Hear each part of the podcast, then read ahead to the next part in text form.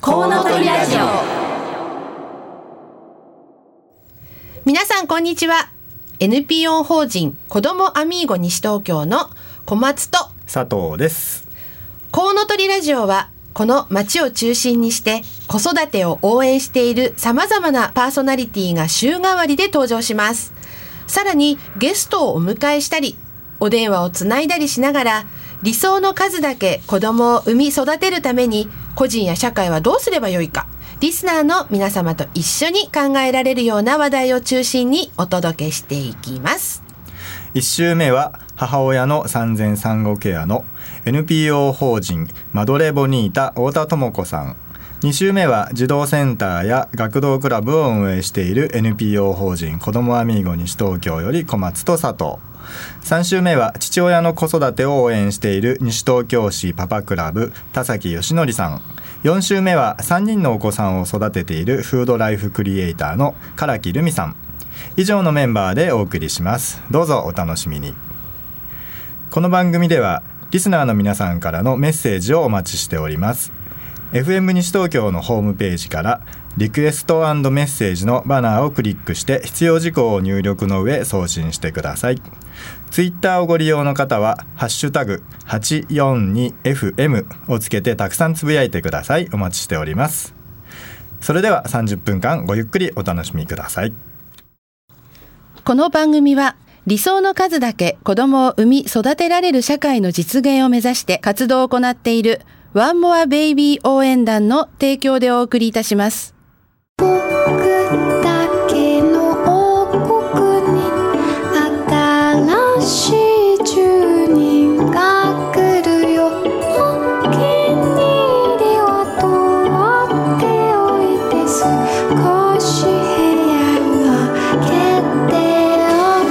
ワンモアベイビー応援団。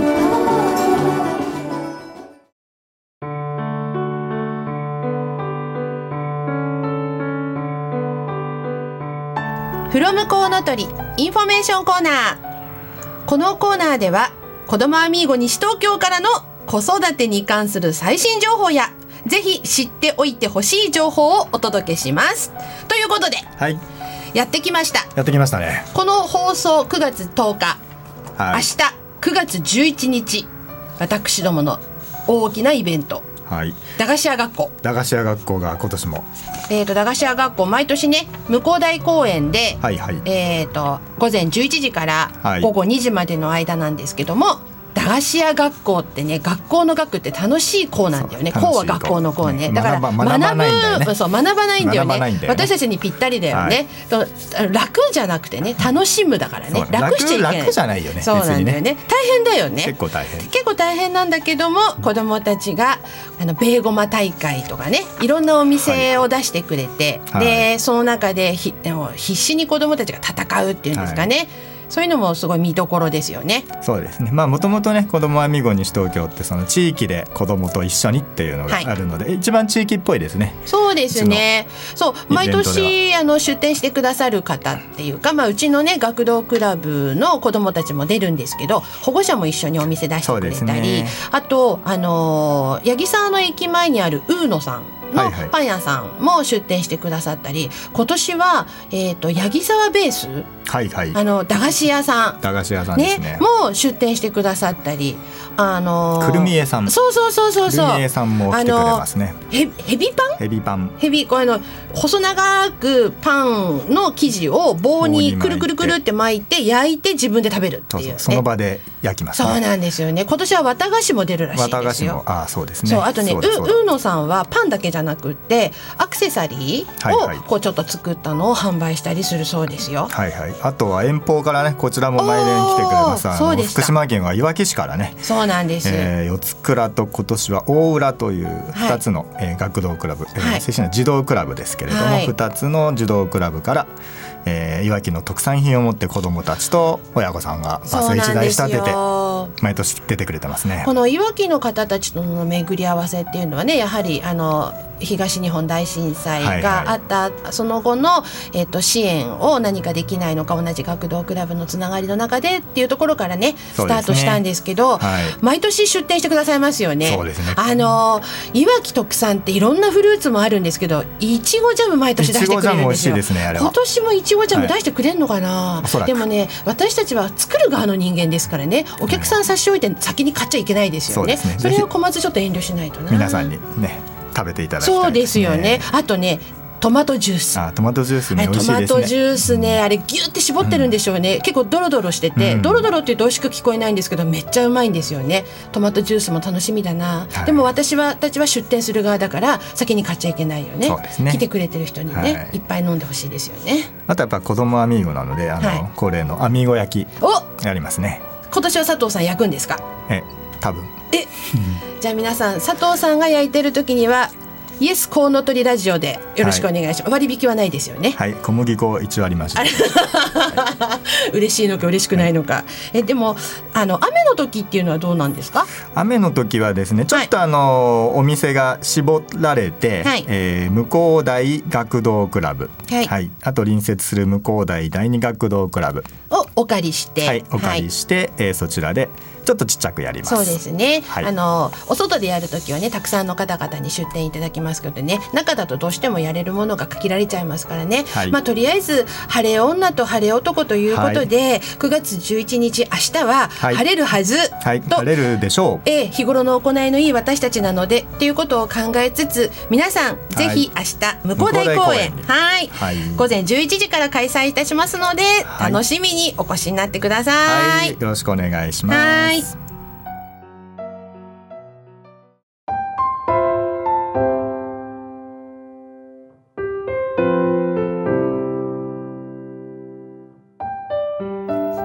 ワンモアアクションゲストコーナー。このコーナーでは理想の数だけ子供を産み育てるために個人や社会はどうすればよいか、実際に考え取り組んでいらっしゃる方々をゲストにお迎えします。今回は一般財団法人言語交流研究所ヒッポファミリークラブ研究員の井内和香さんにお越しいただきました。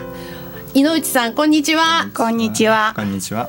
研究員井内和香さんということなんですが、実際このヒッポファミリークラブさんの団体の内容とかどんな活動をしているのか、また井内さんが関わったきっかけとかをお話しいただければと思います。はい、ヒッポファミリークラブはですね、たくさんの言葉が全部人間の言葉、一つ人間の言葉だっていう思いから、たくさんの言葉を同時に自然に習得しながら世界の人とつながっていこうっていう活動をしています、うん、でそれはヒッポファミリークラブの名前通り家族で多世代ですね、いろんな多世代とそして多人種ということもターゲットにして言葉と人間に向かっていると、言葉の自然習得ですかね、自然科学的に言葉をやっていこうかなっていうグループですね。あ、なるほど。井内さんはこのヒッポファミリークラブさんに関わったきっかけとかっていうのは？そうですね、ヒッポファミリークラブは創立以来今35周年で今度はい、36周年に入っていくんですけれども、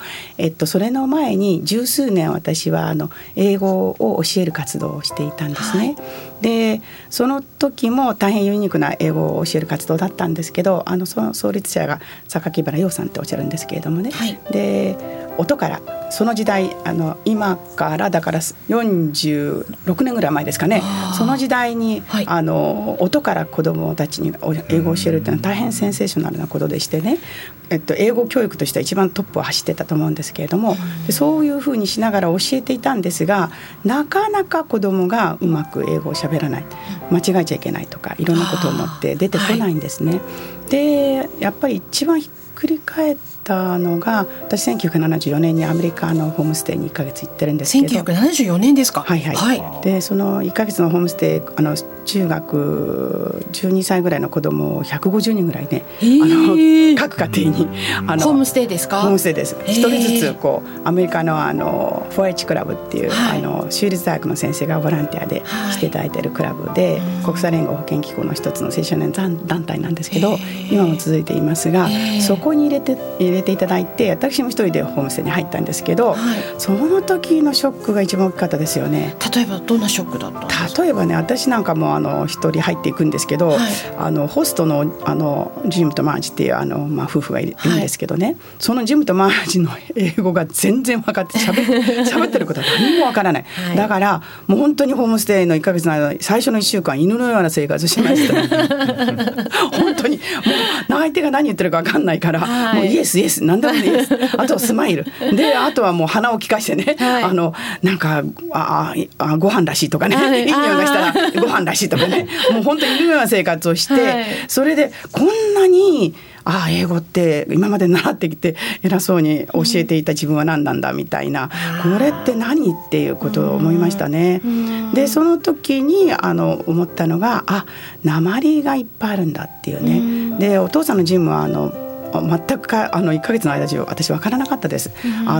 大変なボヘミアンだったんですよね。でだからもういろんなお友達にアメリカで会うんですけど、はい、みんなこうフランス語なまりだったりスペイン語なまりだったり韓国語なまりだって、はい、移民の集団ですよね、だから人種のるつぼなので人はみんななまりを持ってるっていうね、でそこが一番大きな発見で、はい、それで日本へ来た子なんかでも大阪へちょっとホームセン行ったら、うん、大阪弁全然わかんないとか言って電話してくるんですよね、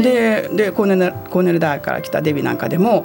電話してきてママわからないってどうしたのってあかんかまへんって何わからないこの日本語って言ってるのがねすごい思い出されて、私も同じだと思って、鉛のない人間なんて一人もないんだなっていう、鉛に強くなるってことがないと本当の人間の言葉にならないんだなっていうことを一番思いましたね、そうですが、じゃあ衝撃的な体験だったんですね。番組の前にいろいろ打ち合わせの中で聞いた中でその各国子供を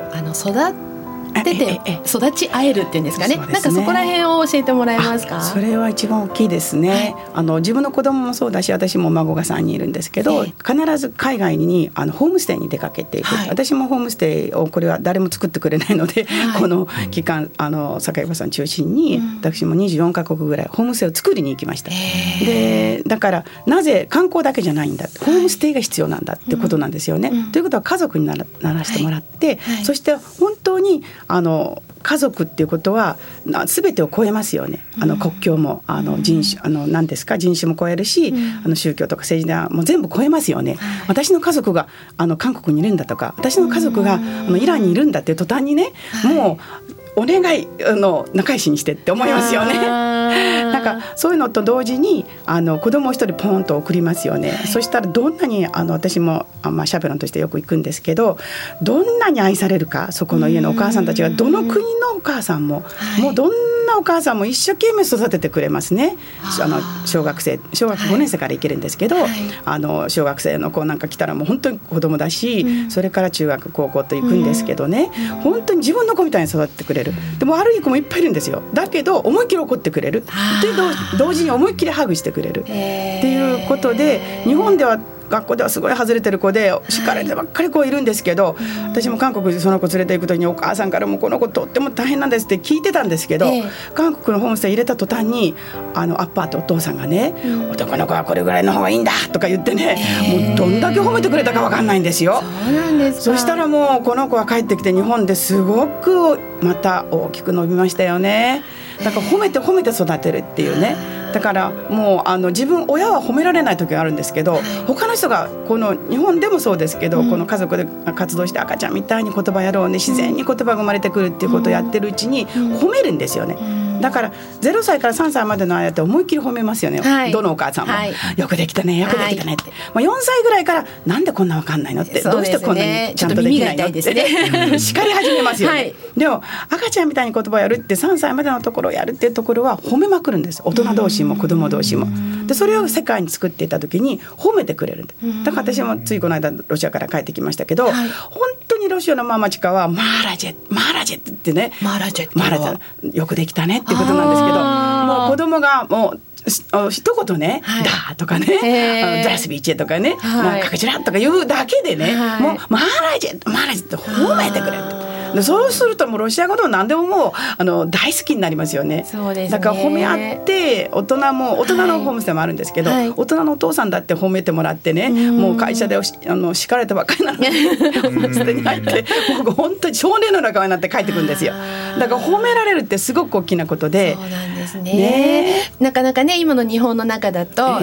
働くにも厳しい社会だったり、子どもたちの生活の中でもなんかこう息苦しさがなんかあったりするのをよく聞くんですけども、やっぱりそういう今のヒッポさんの活動なんかを聞いていると、いっぱい愛される、いっぱい褒められるっていうのが、なんか日本だけじゃなく世界各国でこう共通なこと、それこそ言語を超えるじゃないですけどっていう風になんかハートトゥーハートみたいな、そんな風にちょっと今聞いていて感じました。その今活動していらっしゃるヒッポファミリークラブさんに、もしこうなんか興味があるなとか活動に参加したいなっていうような方がいた場合はどのような形で参加できるんですかね。インターネットでもすべて、はい、ありますので、はい、そこにホームページとか、ね、ホームページがありますので、はい、そこに訪ねていただいたら、はい、講演会組んだりとか、親子ワークショップやってたりとか、はい、つい最近の10月に子育ての後にやるすいませんこれが、はい、今日なんかチラシもいただいて、はい、ワークショップですね、はい、ワークショップ親子で世界の言葉で遊ぼうということで、ワークショップをやるんですけど、10月の12日にコールタナシ、10月19日にコモレビホールで、はい、させていただいたり、あといろんな学校で国際理解授業もさせていただいてます。そうなんですね、わ、はい、かりました。10月12日の活動だったり、はい、ホームページの方で検索すると、ね、どんな活動を今やっているのかっていうのが分かって、はい、参加もできるということですね、はいはいはい、いつでも参加していらしてくださったら嬉しいです。なんかとってもパワフルな井内さんのお話を聞いてあっという間の時間なんですが、最後に、はい、リスナーの方に何かこう一言お話しいただけたらなと思うんですけど、はい、あ、そうですね、はい、なんか子育てするとき皆さんとっても大変っておっしゃるんですけれどもね、はい、それはやっぱり一人でやるからダメで分散すると大変さはね、はい、大変じゃなくて嬉しいことになっていきますよね、ということは自分の子をすごくよく育てたいと思ったら自分の子だけをしちゃダメなんですよ、人の子を育ててほしいんです。人の子を育ててそういう環境、周りの環境を作っているうちに自分の子が大きく育つんですね、はい、私はいつもそう思っています。ありがとうございました、ね、本当にパワフルなあっという間のお時間ですが、そろそろ、お時間となってしまいましたので改めてご紹介いたします。今回は一般財団法人言語交流研究所ヒッポファミリークラブ研究員の井内和歌さんにお越しいただきました。どうもありがとうございました、はい、ありがとうございました。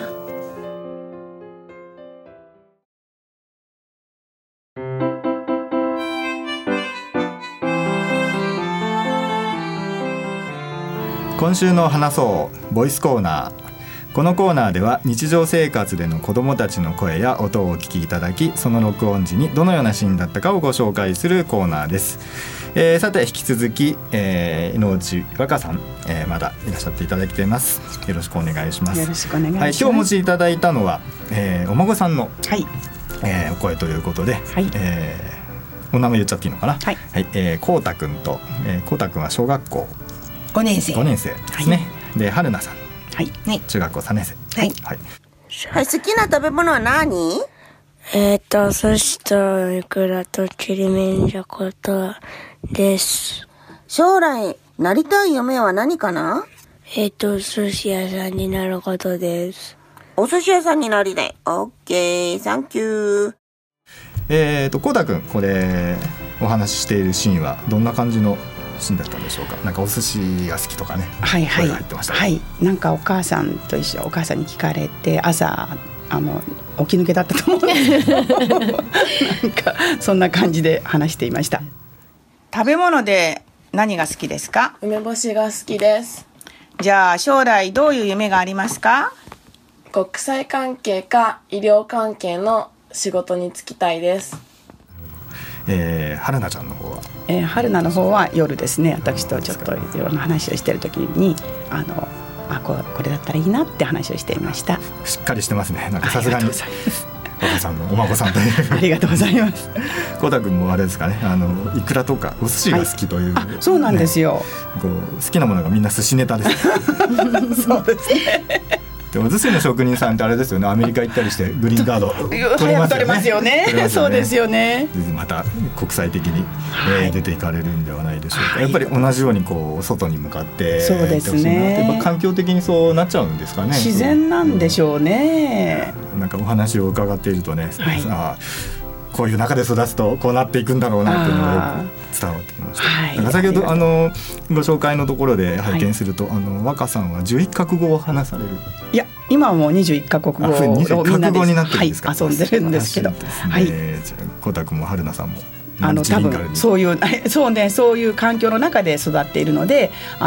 たくさんの言葉っていうことは一つ人間の言葉を話すということなんですね、うん、だから難しいことでも何でもないっていうか、より当たり前になって赤ちゃんが先生っていうところで、はい、私たちの言葉があるんですね。なるほど、はい、ありがとうございました、今週の話そうボイスコーナーでした。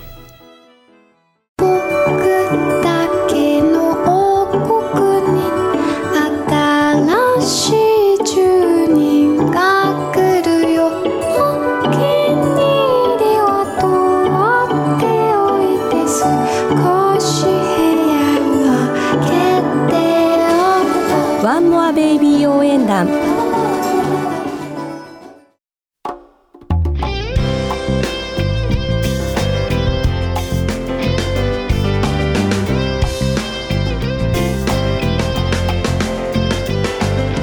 さて、そろそろお別れの時間となりました。今日の放送はいかがでしたでしょうか。はい、さて小松さん、10月はいよいよまた、はい子育てフェスタ、はい、ね、そうなんですよ。今年はですね10月10日にひばりが丘児童センター、去年と同じところなんですけども、子育てフェスタを開催させていただきます。実行委員の小松真由美は日々頑張っております。それ以上に西東京市内にいる若いママさんたちやパパさんたち、着実に10月10日に向けて頑張ってますので、皆さん楽しみにしてください。はい、はい、さて、ご感想やご意見などリスナーの皆さんからのメッセージをお待ちしております。 FM 西東京のホームページからリクエスト&メッセージのバナーをクリックして必要事項を入力の上送信してください。また放送後には番組の音声をポッドキャストで配信します。番組の Facebook ページもありますので、ぜひいいねしてご覧ください。詳しくは FM 西東京で検索してみてください。それではお聞きいただきありがとうございました。次回9月17日は父親の子育てを応援している西東京市パパクラブ田崎義則さんの担当です。来週もどうぞお楽しみに。ここまでのお相手はNPO 法人子どもアミーゴ西東京の小松真由美と佐藤文俊でした。この番組は理想の数だけ子どもを産み育てられる社会の実現を目指して活動を行っているワンモアベイビー応援団の提供でお送りいたしました。素敵な仕事お父さん、僕も私も